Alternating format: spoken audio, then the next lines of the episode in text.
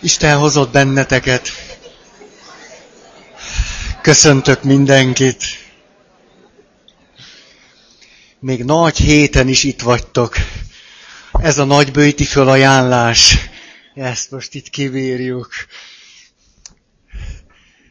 Hát, jövő kedden is leszünk. Csak mondom, mert most még az eszemben van. Tehát itt most nem maradnak ki alkalom. Minden esetre szeretnék segítséget kérni, hogy nálatok hanyadik pontnál tartunk. Van valaki, vagy legalább, hogy mi a téma?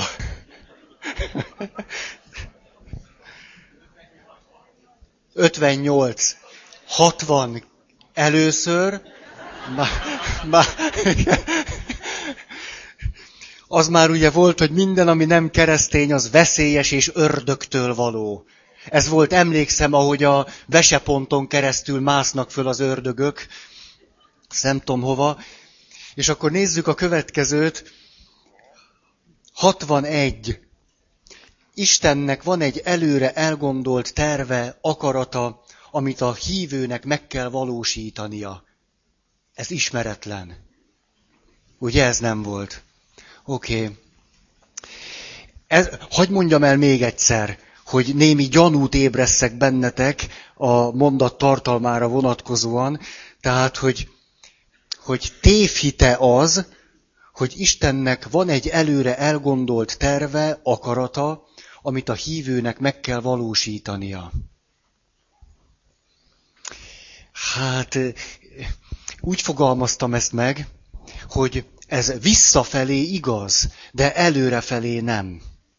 Az előrefelé alatt azt értem, hogy nem kívánok nektek egy olyan életet, amiben állandóan azon vívódtok és nyüglődtök, hogy vajon most mi Istennek az akarata. És tudjátok, jól pórujártok itt a 21. században, mert régen lehetett lébecolni.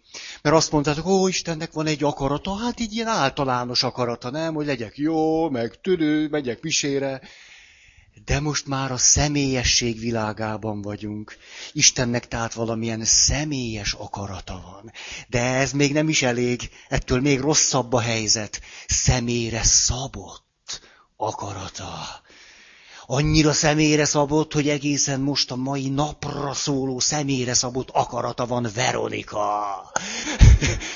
És én nem tudom, hogy hány százaléknál tartasz. Ö, ö. Szóval, hogyha ezt igazán elkezdjük következetesen, nem tudom, hogy az őrületig tekerni, akkor ez tényleg őrítő. Tehát, hogy Istennek van egy ilyen kőbevágott, elképzelt akarata, egész konkrét, egészen fél órára lebontva. Fél órára, ne lazulj! És akkor csalunk, meg évente van egy szökőnap, vagy mi négy évente? Nincsen! Arra is van terve! Szóval ez előrefelé egészen vagy megbetegítő, vagy lebénító.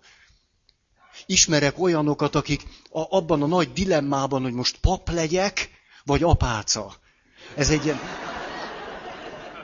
Ezt majdnem leestem itt a nagy... Átéltem ezt teljesen. Tehát ezek őrítő dilemmák, nem? Majd, hogy nem megoldhatatlan helyzet, és hogy nem rendesen, csak szóval oktatók kicsit eszemet vesztem a végére, hogy, hogy tehát, tudjál, most sok minden bement, most aztán, hogy mi jön ki, azt, az... Szóval ebben a, az egyébként reális kérdésföltevésben, hogy most megházasodjak, vagy pedig ne házasodjak, hanem válasszak valami más életutat, hogy ebben teljesen be tudtak golyózni. Teljesen a szónak átvitt értelmében is. Mert hogy ez volt az elképzelés, hogy Istennek van egy személyre szabott akarata, ami azt jelenti, hogy csak az lehetek, amit az Isten elgondolt rólam, és ha nem az leszek, akkor, akkor vége mindennek. Tehát, hogy az életet ilyen értelemben el lehet szúrni. Tehát hiába Isten elgondolt, hogy pap legyek, de én megházasodtam, van öt gyerekem, csinálhatok akármit, el van szúrva. Elég, ez elég, elég nyomorító, ugye? Tehát abból már mindenképpen mínuszba maradsz. Mindenképp. Szóval ez így előre fel elég, elég, elég nyomorító.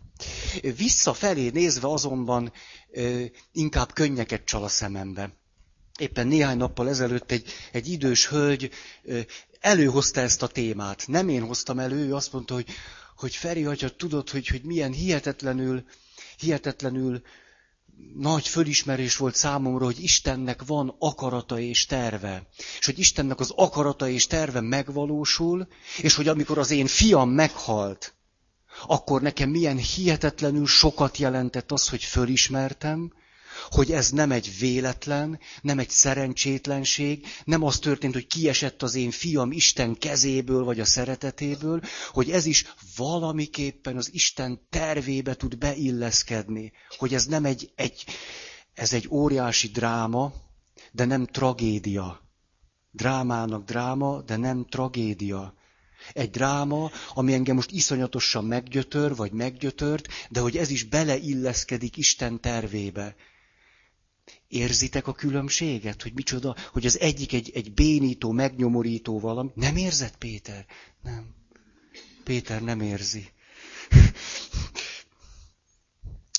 Vidd az önismereti csoportba. A...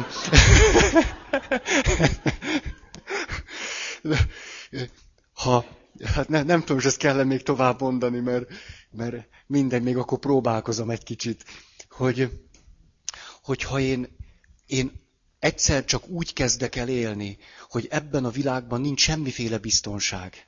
Ebben a világban nincs oltalom. Hittem egy Istenben, de most csalódtam benne, mert ez az Isten nem, hogy nem véd meg, hanem kiszolgáltat teljességgel olyan erőknek, ami nincs az ember és Isten hatalmában. Vagy ha van, Isten azt mondja, mit érdekel engem? Egy-egy-kettő pusztuljon nyugodtan. De hogyha tudom azt, hogy ez valamiképpen beleilleszkedik abba a tervbe, most a terv nem, nem, nem öt éves terv, meg nem tudom milyen, hanem hogy valamiképpen Isten szeretetének a, a részeként történt meg most valami, hogy ez most micsoda, ezt még nem kell tudni, ezt nem kell érteni, ezt visszafelé valamit megérthetek belőle, valahogy Isten terveként. Mondok egy nagyon egy, egy sajátos, természetesen teljesen szubjektív szempontot. Ez nekem így, így állt bizonyos szempontból össze, nem kell ezt nektek elhinni, hogy volt egy pont, mikor ugye meghaltak a nagyszüleim, meghalt az apukám, meghalt az anyukám, és akkor úgy, úgy azt éreztem, hogy én nem vagyok még annyira öreg, hogy már mindenki meghalljon. Ugye, és akkor tudott ez nagyon sírásra fakasztani, és hogy egyedül vagyok a világban, tűririm, diririm. És akkor egyszer csak telt múlt az idő, és kezdtem visszafelé nézni azt, hogy de vajon hogyan illeszkedhet ez bele Isten szeretett tervébe. Valahogy beleilleszkedik, nem egy fatális véletlen, nem kiszúrás, nem büntetés. Hogyan illeszkedhet be? És egyszer csak arra jöttem rá, hogy, hogy ha én nekem azon kellene 40, 50, 60, 70 évesen töprengeni és bajlódni, hogy az én idős szüleimet hogy gondozom, egy teljesen más életet kellene élnem. Teljesen mást. Hogy Isten ezzel a... Én most nem azt mondom, hogy a szüleimet Isten ölte meg direkt. Csak azt mondom, hogy visszanézve, egyszer csak egy ilyen, ilyen értelmezés is megjelent bennem. Hogy talán Isten valami nagy, ilyen értelemben vett függetlenséget akart nekem adni. Ez egyfajta felelősségként, egyfajta szabadságként jelenik meg most bennem. Azt gondolom, hogy vannak olyanok, akiknek ez a titokzatos terv nem adja meg, hogy egészen független lehess. Mert te 70 éves vagy, és az anyukád 95.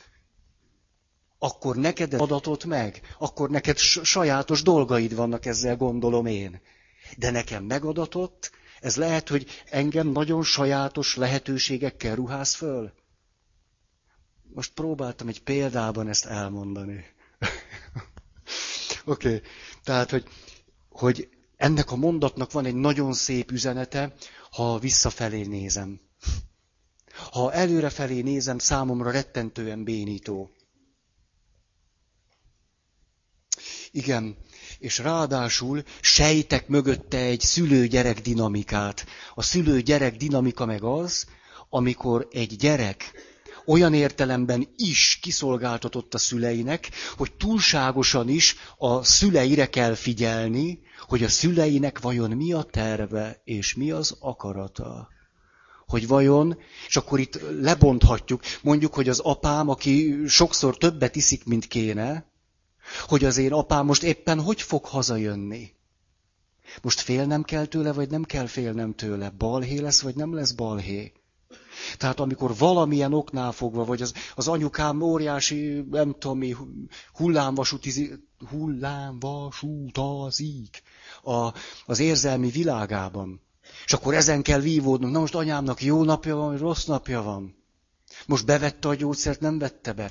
Szóval, ha gyerekként a kiszolgáltatottságomhoz az is hozzátartozik, hogy állandóan lesnem kell a számomra fontos embernek az életét, mert az hatással van rám, és ilyen értelemben nem vagyok biztonságban, ebből nagyon könnyen kijön valami ilyesmi. Ó, akkor az Isten is biztos, valaki ilyen állandóan lesni kell, hogy most milyen lábbal kelt föl, ma, ma mi lesz? Ismeritek azt a viccet, hogy hazajön a gyerek hétfőn, azt mondja óvodás. Szülő kérdezi, na mi volt az ebéd? Krumplis tészta. Másnap, kedden. Na, mi volt az ebéd? Krumplis tészta. Szerda, krumplis tészta. Csütörtök, krumplis tészta. És így tovább Isten hozott. Ja. És akkor ez sajnos egy olyan vicc, aminek pont a poénját nem mondhatom el ezen a helyen. Ma, ma most jutott eszembe, mert na, nagyon csúnya, tehát ilyen South Park-szerű befejezése van. A, tehát nézzétek meg a kúlon ezt. Tehát valahogy úgy fejeződik be, hogy, hogy, hogy csillag, csillag, x, trr, kukac, mtv.hu, tehát ilyen izé. Mikor lesz már mákos tészta? Szóval, mikor az az alaptapasz, érthető volt ez? Jó, de ezzel is azt akartam megmutatni, nem kell mindent érteni. Nem, én se törekszem arra, hogy a szavaimat értsem, mert inkább elengedem őket. Szóval, szóval, mikor ezt kell állandóan lesnie. Mi az akarata, mi a terve, mi a kedve, mi a hangulata annak a nagy valakinek, akkor ebből gyakran jön ki. Aztán az Istenre vonatkozóan egy ilyen képzet. A papi szerzetesi élet értékesebb a házasságnál. Hát nem véletlen, hogy az előző pont után jutott ez eszembe. Ennek lehetnek egészen, egészen direkt vonatkozásai. Tehát amikor a szüleim idealizálják ezt a dolgot, tehát hogy pap, meg apáca, hogy hát, az én, én gyerekemből ha pap lehetne. Jaj. Olyan sok verzió van, nem akarlak ezzel fárasztani titeket. Lehet delegálni. Ha én már nem lettem pap, talán az egyik fiam. Én nem lehettem apáca, pedig annyira szerettem volna, de az ötvenes években föloszlatták a rendeket, de te lányom talán. Aztán van ennek még rengeteg forgatókönyve iszonyú sok, ezt nem, nem, is, nem is akarom, hogy, hogy, hogy egy szülő hogyan tudja igazolni a saját életét azzal, hogy papot nevelt. Mit tudom én, ez, bele sem megyek. Nem, nincs kedvem, tehát itt nagy héten hagyjuk ezt. A, egyszerűen én szerintem ilyen nincs. Ilyen nincs, hogy ez jobb vagy rosszabb. Az egyiknek ez való, a másiknak az, és aki igazán egészséges, annak mind a kettő. Tehát ő neki még nehezebb helyzete van.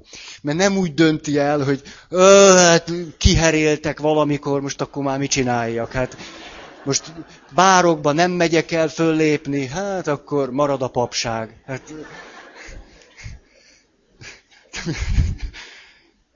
Tehát megvan minden cucc, és azért...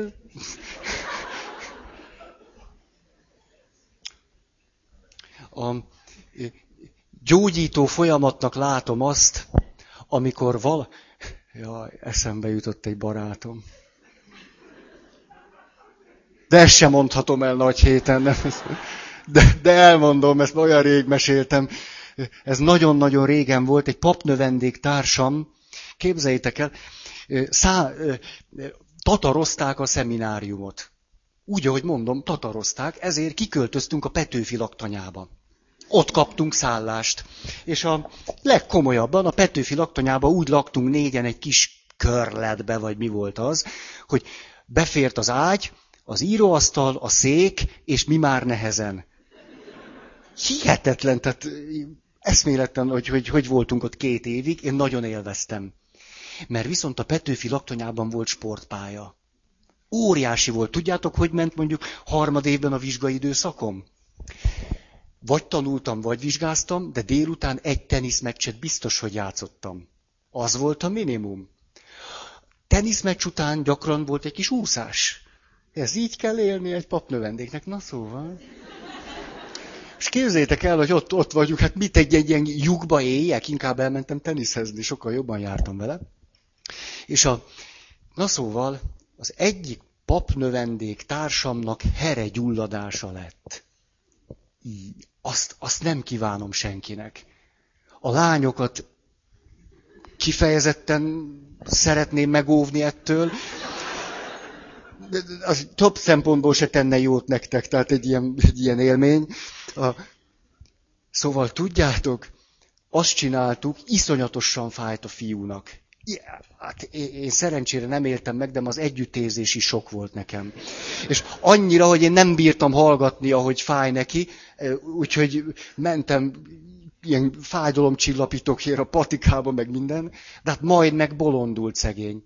És a, és na, kérdeztük tőle, hogy mi a csuda tudna neked segíteni.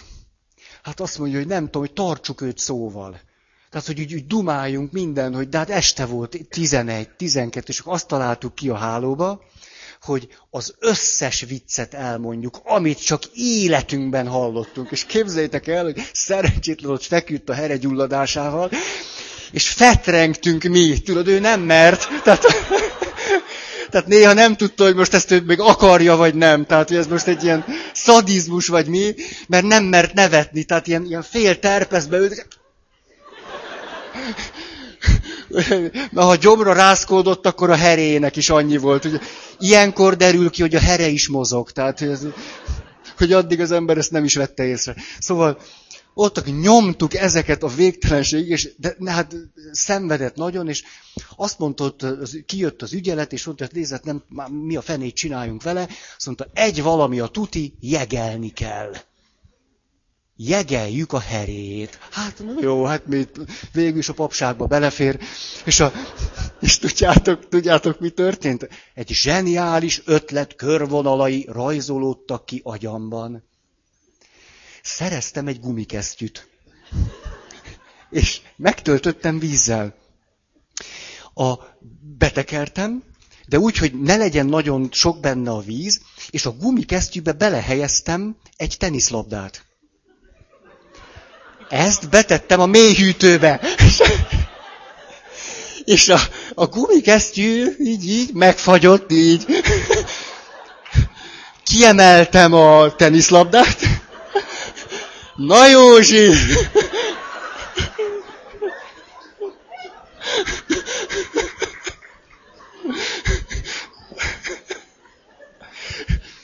Így volt és amíg az amatőrök ilyen, ilyen jégpárnákat próbáltak valahogy úgy oda, oda helyezni, az én papbarátom.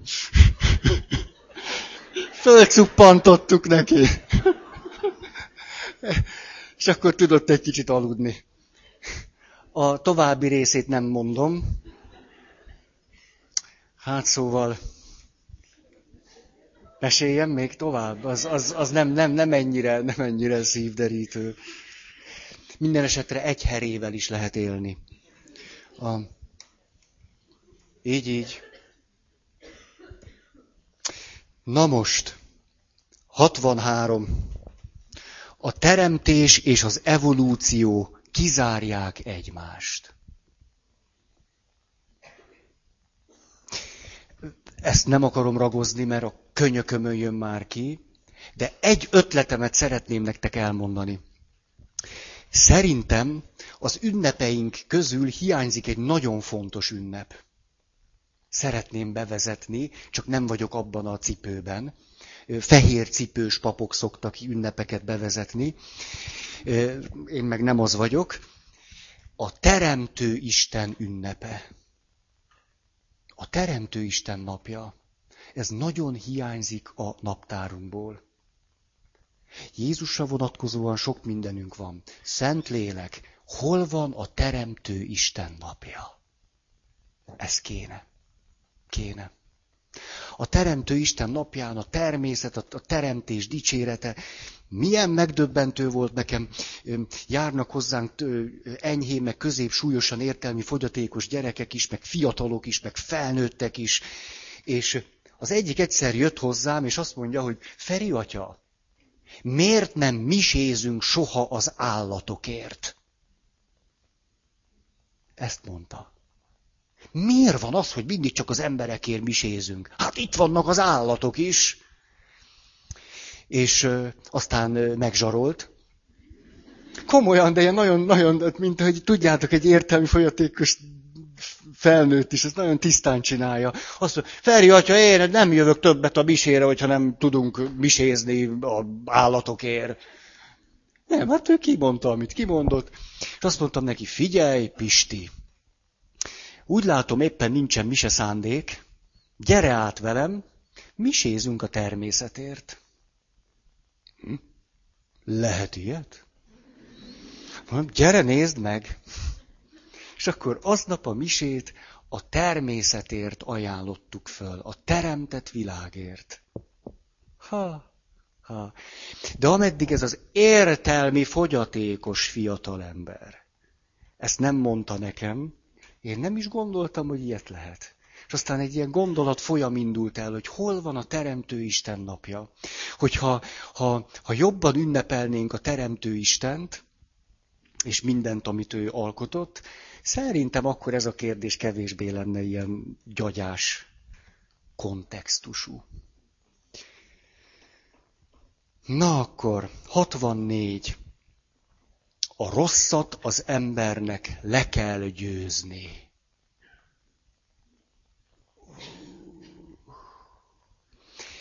A kínai harcművészektől ezen a téren nagyon sokat tanulhatunk.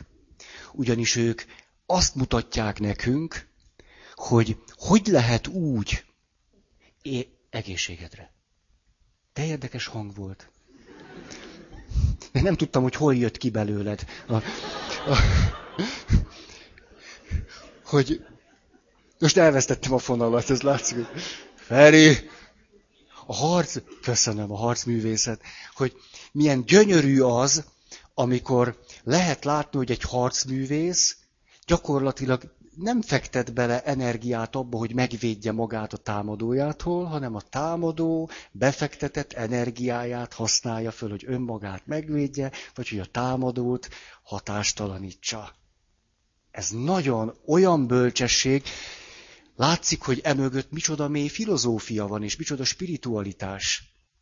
Ennek spirituális gyökerei kell, hogy legyenek, mikor valaki ráébred arra, hogy a rosszat nem lehet legyőzni embernek.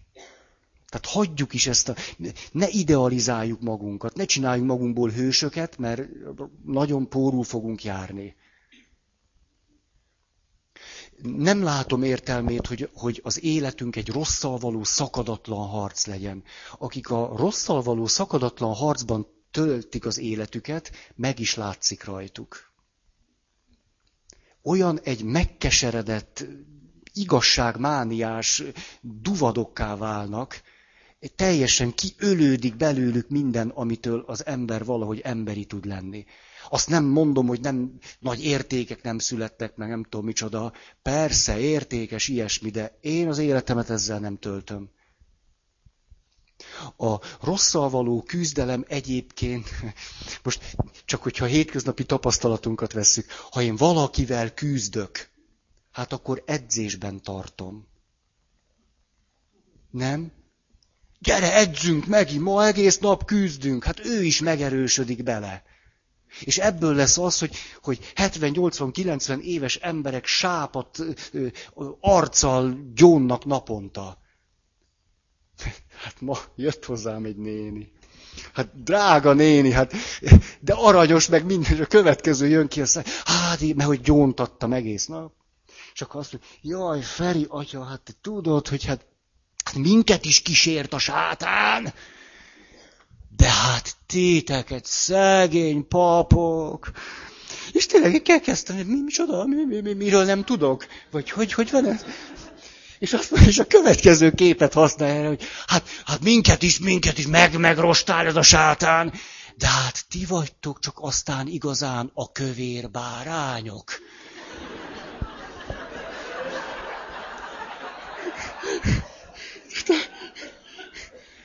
Hát, hát, bemegyek, megmérem magam, vagy milyen. Tehát, hogy, hogy egy ilyen világban élni, hogy az egyik oldalt a sátán. Sátán onnan, ne vegye senki magára, csak úgy mondom. Sátán onnan, amonnan Belzebub, onnan Lucifer, és a negyedik oldalon mm, jaj, jaj, ki, ki, mindjárt, mindjárt eszembe jut. Ma, nem, nem, hát ez az. Valaki tudta, a diabolosz a diabolosz, a szétszóró, a szétszóró, ahogy a görög mondja. Tehát, hogy minden honnan sátánok, sátán, ivadékok. De az nem elég ám, az nem elég, mert még van Antikrisztus is. Ő föntről ereszkedik alá, és aztán annyi, most értsétek jól, ezzel azt akarom mondani, hogyha állandóan az árnyéktól félek, hogy lehet úgy élni? Tedd a jót és kerüld a rosszat. Ez, ez sokkal józanabbnak tűnik. 65. Egészségedre. Isten az igazság Isten vesző. Az igazság nevében szabad bosszút állni.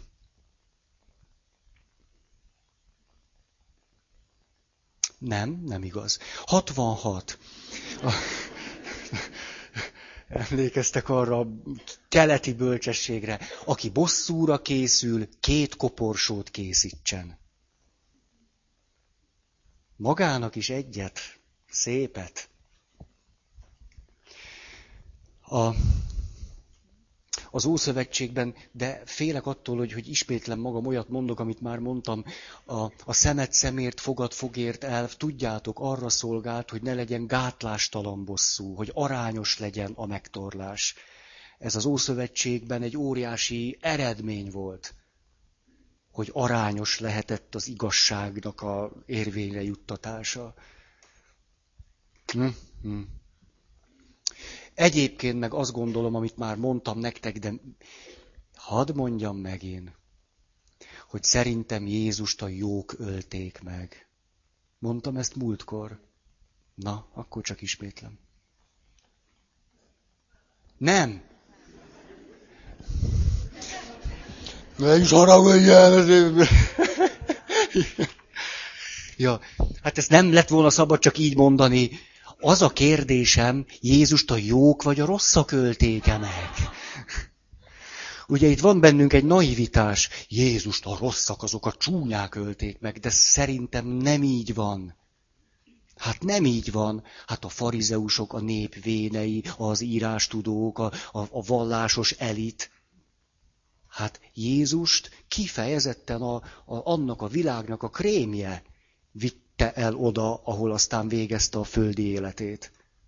Jézust nem a rosszak ölték meg. Ezt két, két gondolat kísérlettel szeretném alátámasztani. Az egyik, amíg a jók ott kiabálták, hogy barabás, barabás, addig a rosszak kiraboltak egy-egy házat. Ez az egyik, de erre nincs bizonyítékom. A, mert a rosszak, elment a tömeg, a sok jó, ott izé, kavirnyál, ha, üresek a pecók. A, De ezt nem tudom bizonyítani. Nézzük a másikat, ez egy kicsit mondjuk erőteljesebb. Ha azt mondjátok, hogy Jézust a rosszak ölték meg, a csúnyák, akkor hol voltak a jók? Szabi? Betegség? Kiküldetés? Hát akkor hol voltak a jók? Szóval, szóval, a két gondolat úgy kötődik bennem össze, hogy amikor a jó nevében kiált, hogy barrabás, hogy a fő mondja, jobb, hogyha egy ember vészel, mint az egész nép oda lesz. Persze, valami jó és igazság nevében lehet nyugodtan. Szóval Jézust a jók tették el lábalól. A jók. 60.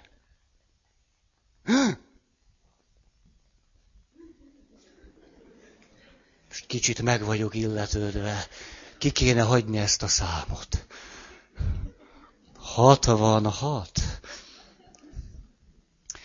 Annak lehet megbocsájtani, aki bocsánatot kér. Mikor három évvel ezelőtt a megbocsájtás lélektanáról beszéltünk, ezt ízig szétszedegettük. Nem így van, a megbocsájtás egy emberes dolog. Mert én bocsájtok meg. A kibéküléshez kell két ember.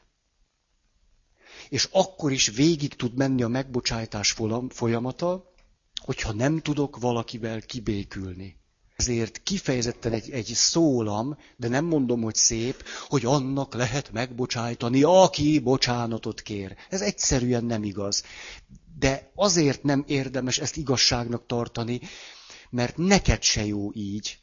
Ez egy valamire jó, hogy tartogathatod a haragod, a bosszúvágyadat, a sértettségedet, az igazságtalansággal való megküzdésnek a fogyatékosságát. E- erre jó, és szépen megmérgez téged. Tehát megbocsájtani, ne, te egyedül is tudsz, vagy nem.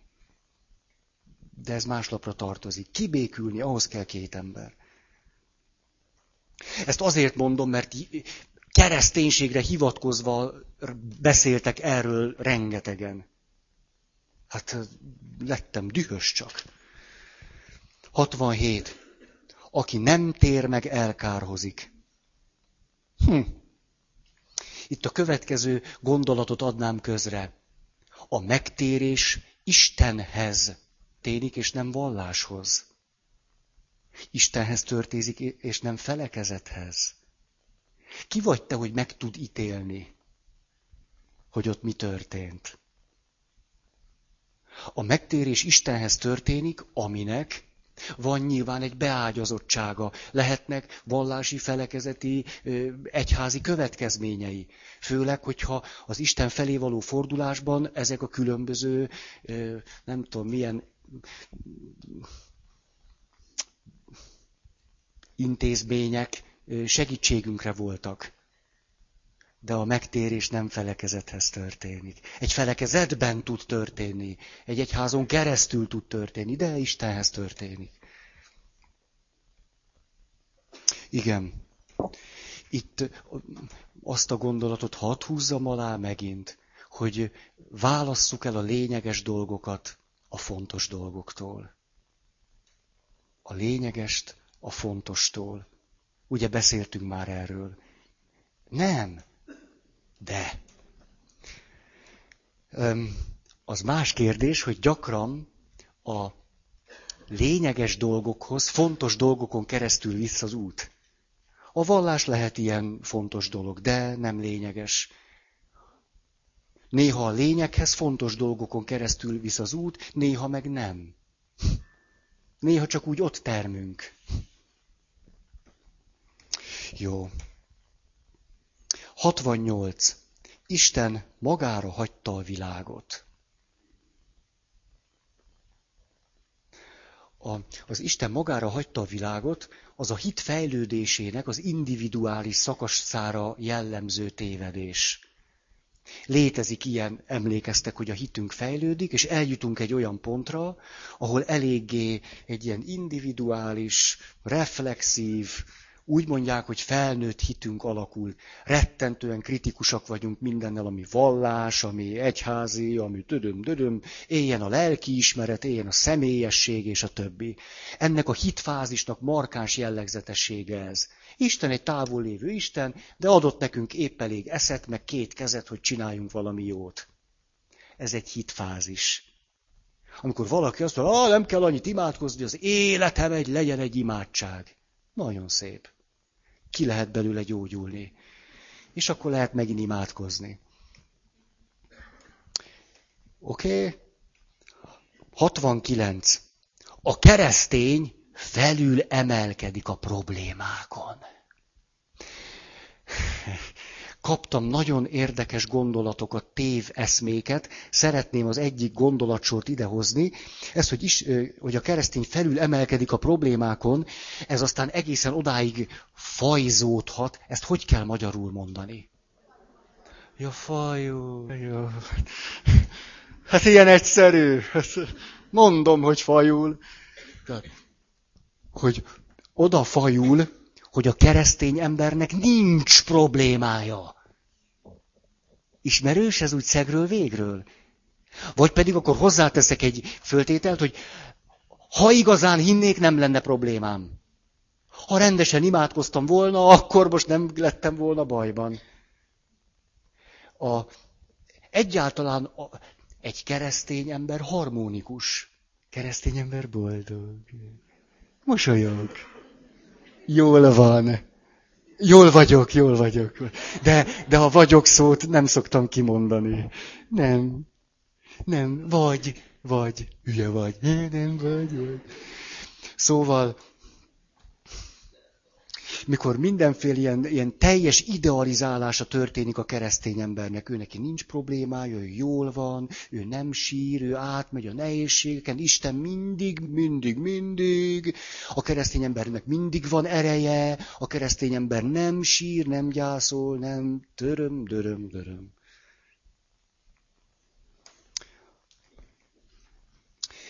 Ennek a mondatnak van annyi igazság csipetkéje, hogy, hogy néha az segít rajtunk, hogy a probléma tudatból kiemeljük magunkat, és fölteszünk magunknak egy kérdést, ezt ajánlom nektek, hogyha van egy teljesen megoldhatatlan problémátok, amiben már belevesztetek 25-ször, tegyétek fel azt a kérdést, hogy ha ezt a helyzetet most nem problémaként látom, hanem valamiképpen egy titokként, egy misztériumként, ami Istennel összeköt, akkor hogy látom? Akkor mit gondolhatok róla? Akkor milyen jellegzetességei lesznek? Akkor milyen más arca tűnik föl számomra? Ez egy elég praktikus, hatékony megközelít. Bele tudunk veszni abba, hogy probléma, probléma, probléma, és a probléma állandóan azt kiáltja, hogy oldjál meg mint a holleanyóban. Ugye megsültünk, megsültünk, vegyetek ki. Megértünk, megértünk, szedjetek össze, hogyha ismeritek a mesét, de mindenki. A probléma állandóan azt kiáltja, itt vagyok, itt vagyok, oldjál meg. És néha az ember azt mondja, tudod mit, old meg téged a fene. Nem is vagy probléma. Misztérium vagy, ami összekötsz az Istennel. Hmm. Hmm. Most képzeljük el a kereszthalál problémaként való értelmezését. Ó, ez egy probléma, probléma, ezt meg, meg kellene oldani. Ezt. Nehéz ügy, nehéz ügy, főleg, hogy már vége van. Ajjajjajjajjajjajjaj. A, ugye beszéltük három generációs családtörténet, ugye ez, ez a témánk tulajdonképpen.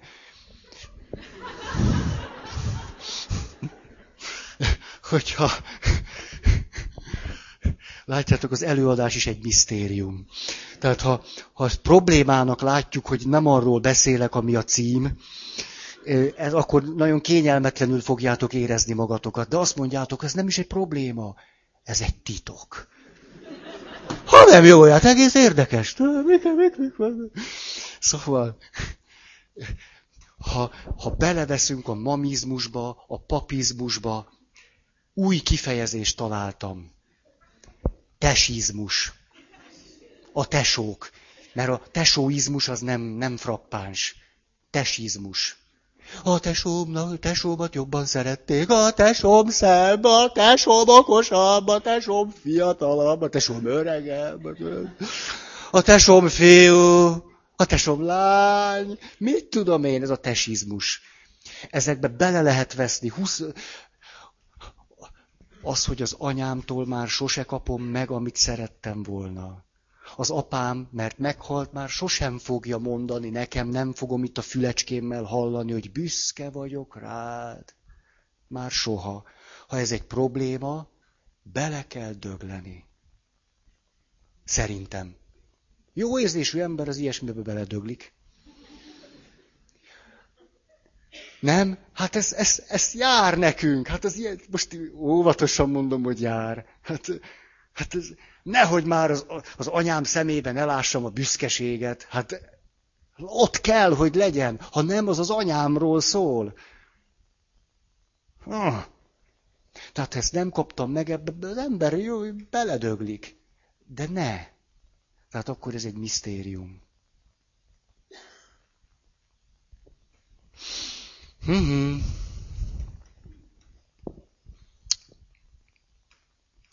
Ezt én most nem akarom tovább mondani. Mert kritikus vagyok azzal az egyházi magatartással, hogy a titkot állandóan megpróbáljuk föloldani. A titok azért titok, hogy nem lehet föloldani. Nem lehet, nem lehet, és én nem is akarom. Csak egy kicsit.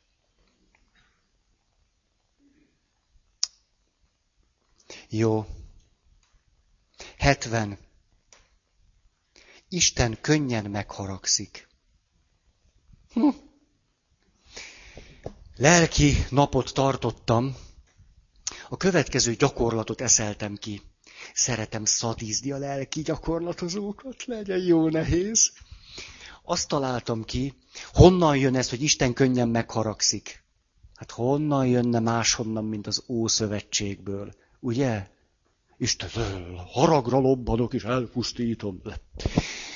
Na, azt a gyakorlatot találtam ki, hat csoportra osztottam a áldozatokat, és kiadtam nekik az üdvösség történetnek hat fázisát. Ti vagytok a teremtés történet meg az ősatyák. Ti vagytok Mózes kivonulás, Józsefet is hozzácsaphatjátok. Most nem mondom el az összeset, jó? Honfoglalás bírákkora, királyok, klasszikus kor, profétákkora, nem. És azt kértem tőlük, hogy 15 percetek van arra, hogy a legvaskosabb ószövetségi történeteket egy helyes istenkép felől új szövetségi látásmóddal nézzétek meg, és mondjátok meg, hogy ott milyen Isten. Milyen Isten a teremtés történetében, milyen az ősatyáknál, milyen tik-tik-tik-tik. De nehogy, ne, nehogy nekem ószövetségi szemmel nézzétek, mert azt már túlnőttük, új szövetségivel. És tudjátok, mi történt? Voltak felnőtt emberek, amióta élnek, templomba járnak. Keresztények. Ami, na, voltak olyan csoportok, bele szakadtak, rogytak, idáig elborította őket az Ószövetség. Hát, hát hogy a Jerikó elpusztítása, hát, hát, hát, hát ez szörnyű, és Isten az mindenkit öljünk meg, és ha valakit nem öltek meg, még akkor ez volt és az volt, és akkor leölték a jebuzitákat, most pont őket, szegényeket, tehát nem elég, hogy így hívják őket. Hát el is pusztították őket. Na, vannak jebuziták? Nincsenek. Na, tessék, még. És, a, és akkor mondom, hogy jó van, jó van, jó, most tíz perce itt a honfoglalás eseményeit, hogy milyen népek, meg ki hogy halt meg, meg milyen seregek ura Istene, meg most értem, értem, de új szövetségi szemmel. Hogyan, milyennek látod itt Istent? Hát itt az Istent nem lehet csak izén látni. Hát ez az Isten. Jó van, jó van, jó van, jó van. Jézus szerinted hogy látta Istent ott? Hát, hát, hát, egyszerűen nem bírt kijönni az Ószövetségből. Nem egy, nem kettő, nem öt, nem tíz. A kérdés az, hogy elkezd, e, belegondolsz az ószövetségi történetekbe, a legtöbb keresztény ember is, amikor az ószövetségi történeteket olvassa, idáig elönti őt az Ószövetség, és csak ószövetségi szemmel képes az ószövetségi történeteket látni. Hát akkor na ná, hogy ez egy megbetegítő könyv. Hát ószövetségi szemmel az ószövetségi történeteket olvasni katasztrófa. Kat- és senkinek se ajánlom. Hát egy, egy ilyen istenképet el, elmélyíteni magamban, hogy itt bosszút állt, ott haragudott, ott kiűzött, ott beszólt, ott... Igen, hát három ezer évvel ezelőtt valaki úgy az Istent akkor és. Ott a tanulság nekem, hogy, hogy hívő emberek, akik, akik a kereszténységet szívták magukba, mint az anyatejet hogy amikor ószövetségi helyzetek állnak elő az életében, mert ez nem az ószövetségről szól természetesen, hanem arról, amikor vele igazságtalanság történik, hanem arról, amikor valaki más jogtalan előnyökhöz jut. Hát ezek az ószövetségi arhetipikus történetek. És ha én erre keresztény emberként csak ószövetségi szemmel tudok nézni, hát, hát az nagyon, nagyon savanyú. És így aztán eljutottam a következőre. Aha, akkor nekünk sikerül megvalósítani azt, hogy ószövetségi szemmel nézzük az új szövetségi történeteket. hogy a legtöbb keresztény barátom ezt csinálja. Rájöttem. Az már nagy eredmény, ha legalább az új szövetségi történeteket új szövetségi szemmel látom.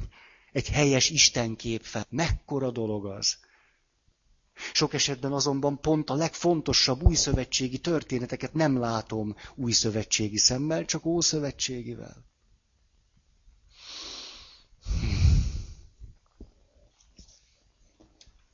Hát ez, ez, ez. De jó lenne, hogyha ez a néhány mondat elég volna. Vagy, vagy segítséget adna. De jó lenne, de tudom, hogy úgyse elég. Csak úgy elmondtam. Kösz szépen, ugye, kösz szépen. Isten egyes népeket jobban szeret. De ez egy ilyen jó, ez csak, hogy kiemeltem egy ilyen ószövetségi dinamikát. Természetesen választott nép. Hát hányszor hallottam, száz éve misére jár. És akkor be is, hát, hogyha most már azért csak megkérdezem, hogy most az Isten miért szerette a zsidókat?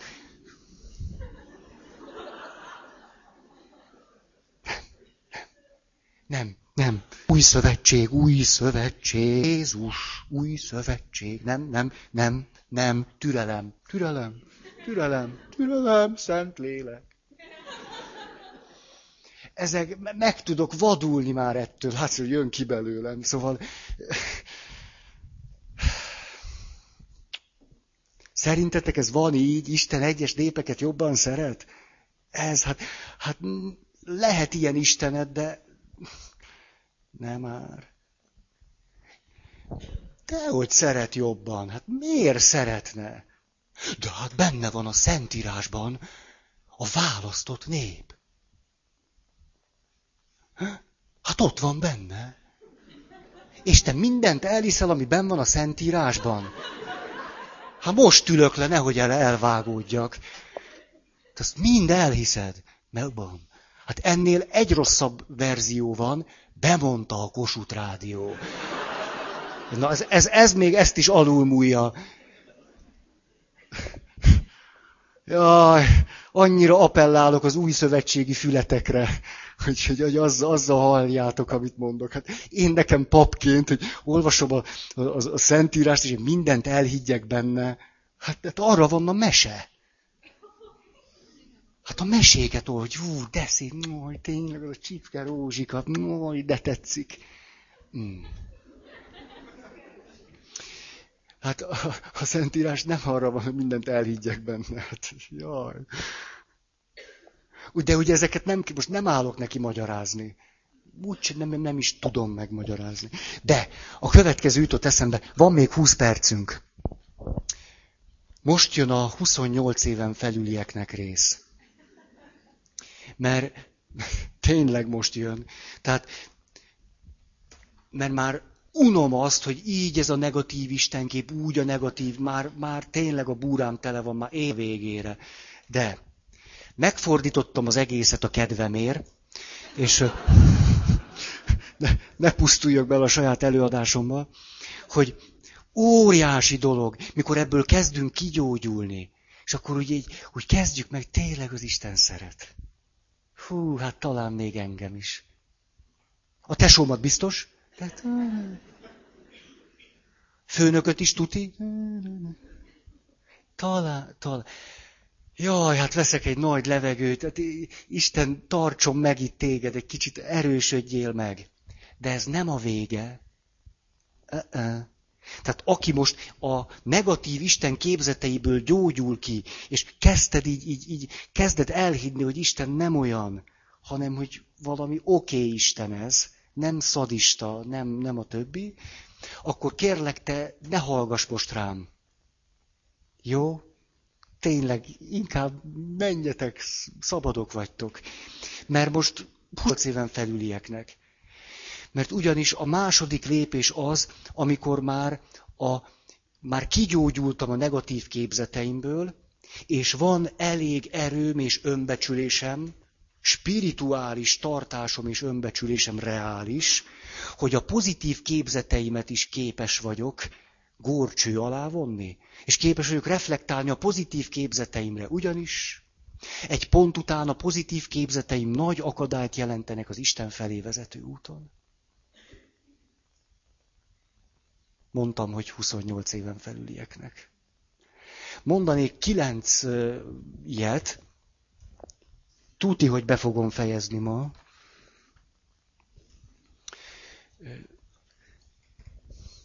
A pozitív Isten képzeteink ugyanúgy tudnak a fantáziánk termékei lenni, mint a negatívok. Hiába pozitív egy képzet, ha nem reális. Hiába pozitív egy képzet, hogyha a tapasztalatba nem vert elég mélyen gyökeret. Idehozom rögtön, mindegyik Istent elneveztem valahogy. Azért, hogy meg lehessen jegyezni. Akkor ezt most mondom, ez pont a kilences pont, de mindegy, legyen az egyes. Ezt az Isten képzetet így hívják, tudod, hogy szeretlek Isten. Ez a tudod, hogy szeretlek, ez az, hogy nem érzem, de Isten mondja nekem, hát tudod, hogy szeretlek, tudod, hogy fontos vagy nekem, tudod, hogy nagyon számít, ezt tudjátok milyen? Mint amikor fölhívod a matáv vonalat, és szeretnél valami ügyet elintézni. És mit mond be a kedves kisasszony, vagy asszony, ezt nem lehet tudni a hangjából? Azt mondja, köszönjük a hívását, az ön jelentkezése fontos számunkra. Kérjük, hogy hívják azt, aki fölveszi?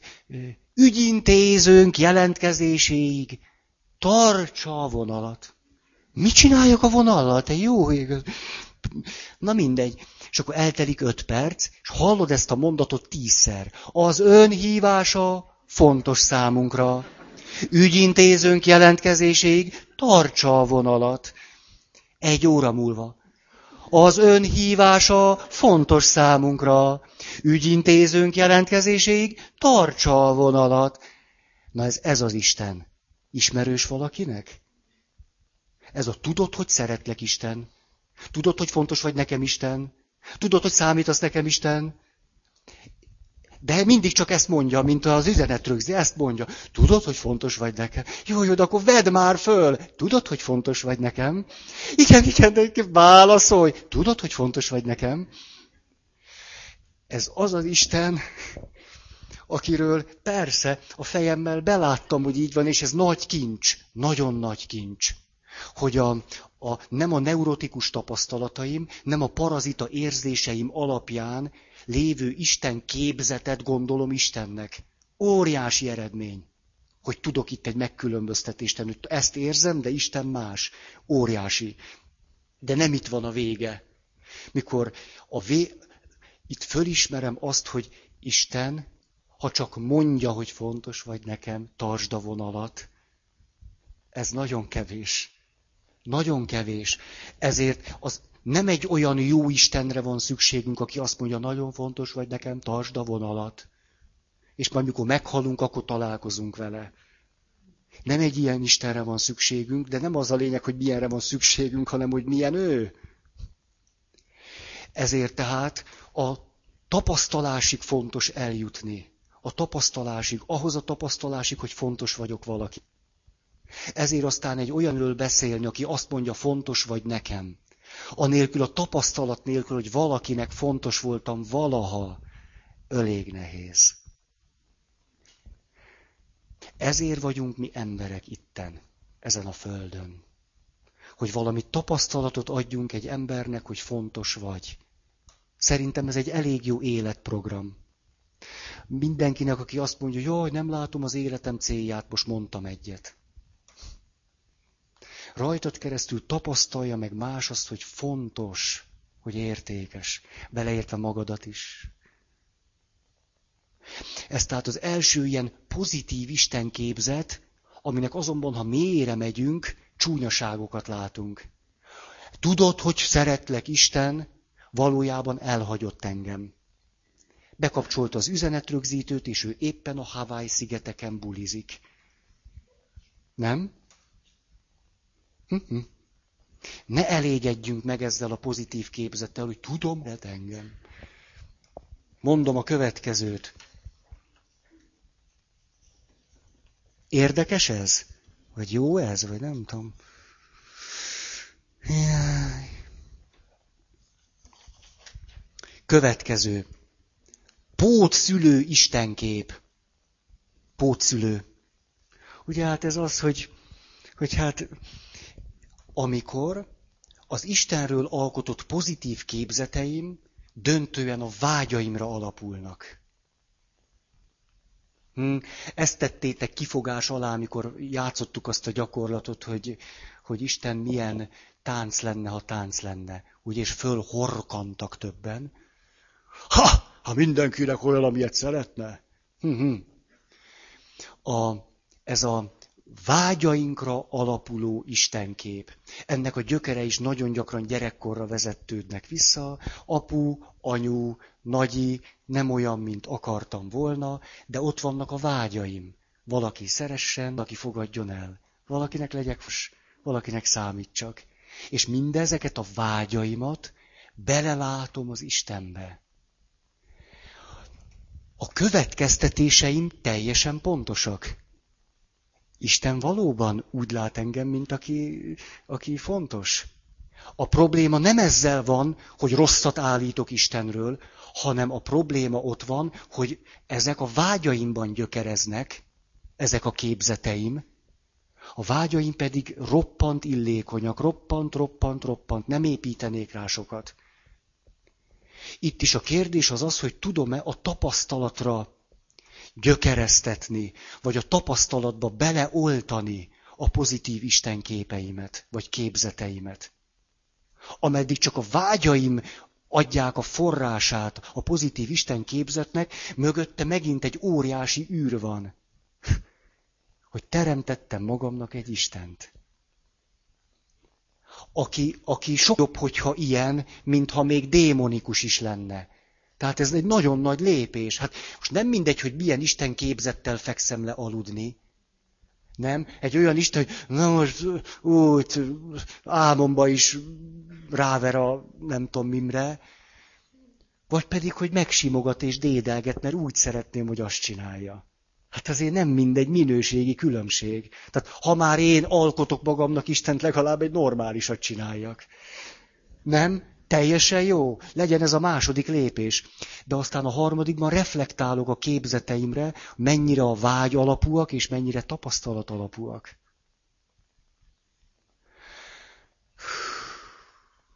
Húzós ez, nem? Hát ez van.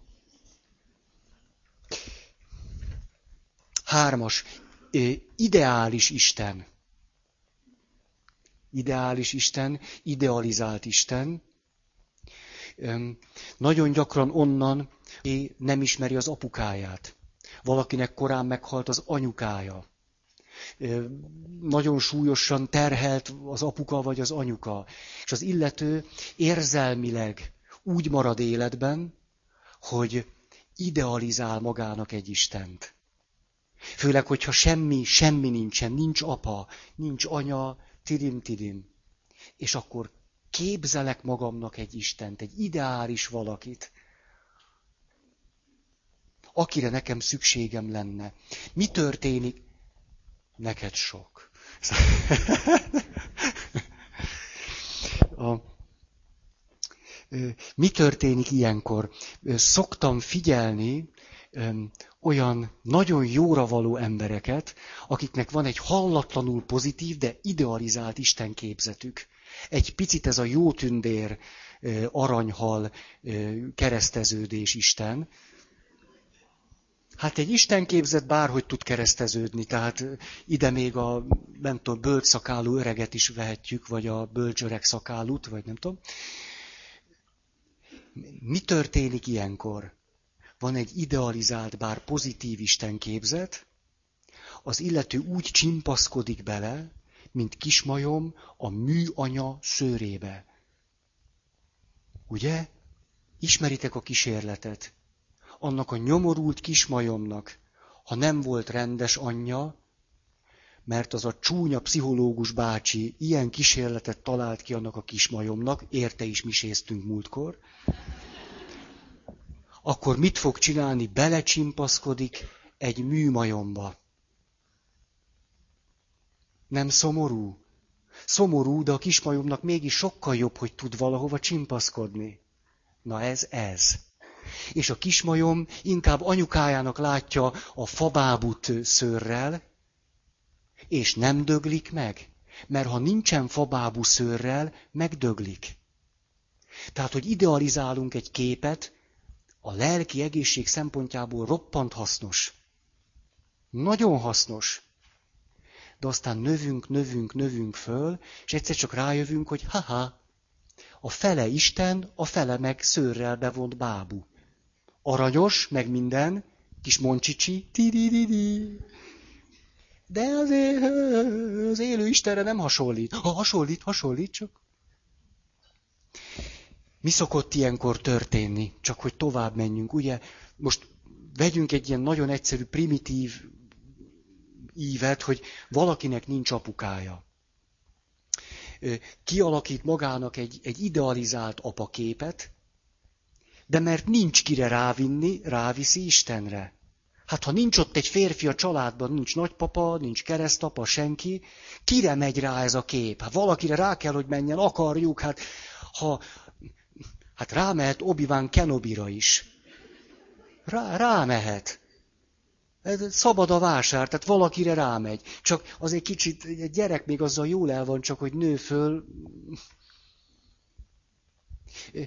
Rámegy Istenre, mert hallja, hogy a mennyei atya. Ó, hát a mennyei atya. És akkor látunk egy kisgyereket, nő föl, és ó, milyen szép, milyen, milyen, micsoda nehéz az élete, és akkor láttam olyan hitoktatót, látott egy ilyen gyereket, és akkor és akkor, na hát ez a kisfiú, hát ez egy, ez egy kis szent. Dehogy szent. Annyira sérült, hogy rászorul arra, hogy idealizáljon magának egy Istent. Mi ezzel a nehézségem? Megint csak nem az, ami ennek az Istennek sok szempontból a tartalma.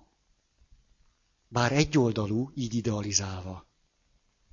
Hanem az, hogy milyen lesz a viszonyom egy idealizált Isten képzethez hát lesz. Mint a kismak a műmajom izé, csimpaszkodás. Csimpaszkodni fog. Hát nem meri elereszteni. Hát nem elég neki, hogy nincs anyja.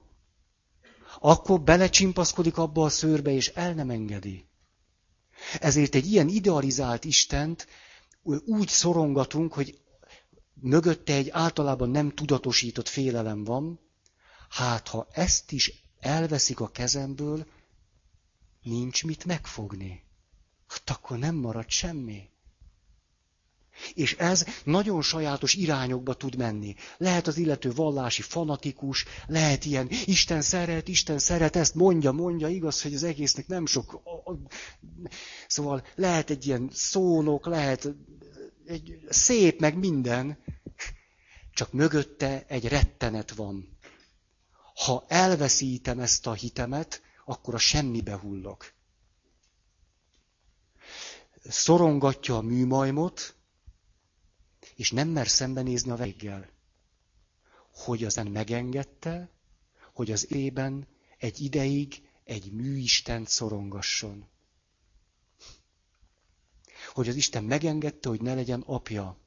Hogy megengedte, hogy négy éves korában meghalljon az anyukája. Ezt a veszteséget próbálja megúszni azzal, hogy a műistent ragadja meg. Ami a lehető legérthetőbb. Leg, leg, leg, leg. Addig szorongasd, ameddig szükséged van rá. De ha már van benned erő, erezd el. Mert a mű mögött van egy igazi. Csak volt egy pont, amikor az igazi nem volt neked elég. Ez nagyon sajátos, nem, nem volt elég. Mert az ember bele van, bele van gyökerezve az anyagba. Szerethet engem az Isten, ha az anyukám nem ad nekem enni, mikor két hónapos vagyok. Akkor szép meghalok. Hm, ez egy ilyen történet.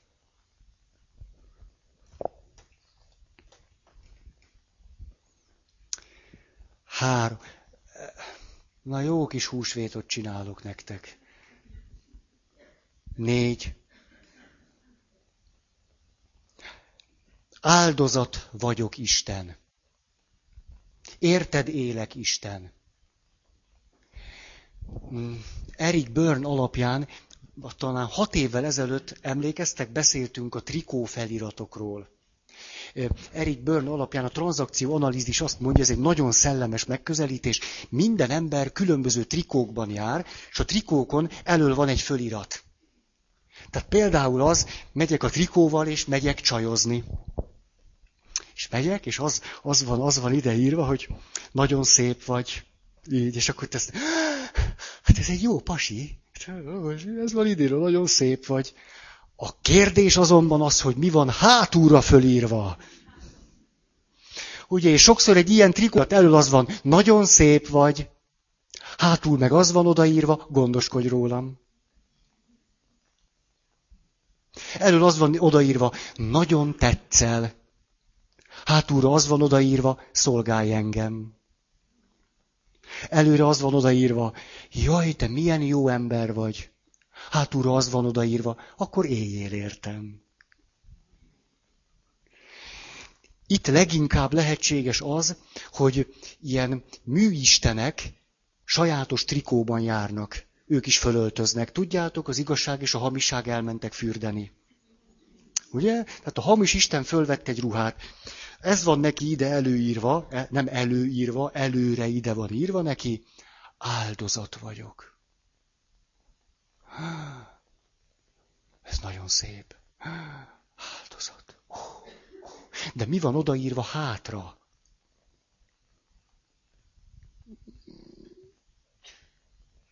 Van tippetek?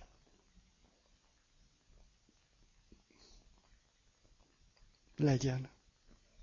Tessék? Ja, jó, ez elég brutális. Új, jó, de csak úgy jött, ugye? Jó, jó. Önismereti csoport. Áldozat vagyok, hátul köves engem. A... Tessék? Jaj, hát ott nem. Nem. Nagyon jó. Áldozat vagyok. Megfordul ez az Isten, legyél hálás. Az, de még inkább köteles vagy hálás lenni nekem. Az, az, az van a másik oldalon. ezeket a trikókat, ha lett volna sok időm, és nem nagy héten vagyunk, csináltam volna sok ilyen trikót, ilyen trikó föliratokat, de ezt adom házi feladatnak. Áldozat vagyok, Isten, érted élek, Isten. Ú, az is brutális. Érted élek. És akkor mondjuk hátul mi van. Hogy? Fú, jaj, de jó, gyomorszorító. Elől érted élek, hátul tartozol nekem. Hát ez fáj. Hagyjuk itt abba. Ez... Ah, jó. A... Sokszor ez a trikót hordó Isten képzet a, a szüleimmel való kapcsolati dinamikát ismétli meg. Tehát, hogy anyám az, aki azt mondja nekem, hogy én mennyi mindent tettem érted. Ugye hátul meg az van, nem hagyhat. Nem ugyanaz a dinája. Érted? Én a, tudjátok, szoktam mondani, az én emlőimen nevelkedtél. Ugye, ha lelépsz az emlőmről, vagy mi, le, le, le hát, tehát az ember az orális korszakból kinő. Nem? És a magasztos anális korszakba lép. Tehát, na jó. Szóval sokszor ez a pozitív istenképzet egy trikót hord, elől nagyon jónak tűnik, hátul azonban ajjajjajjajjaj. Most azt hiszem, akkor elmondtam négyet vagy ötöt ebből, és akkor a következő alkalommal, ami húsvét hétfő utáni kelt, szóval egy hét múlva, akkor ezt folytatnánk. Akar-e valaki hirdetni?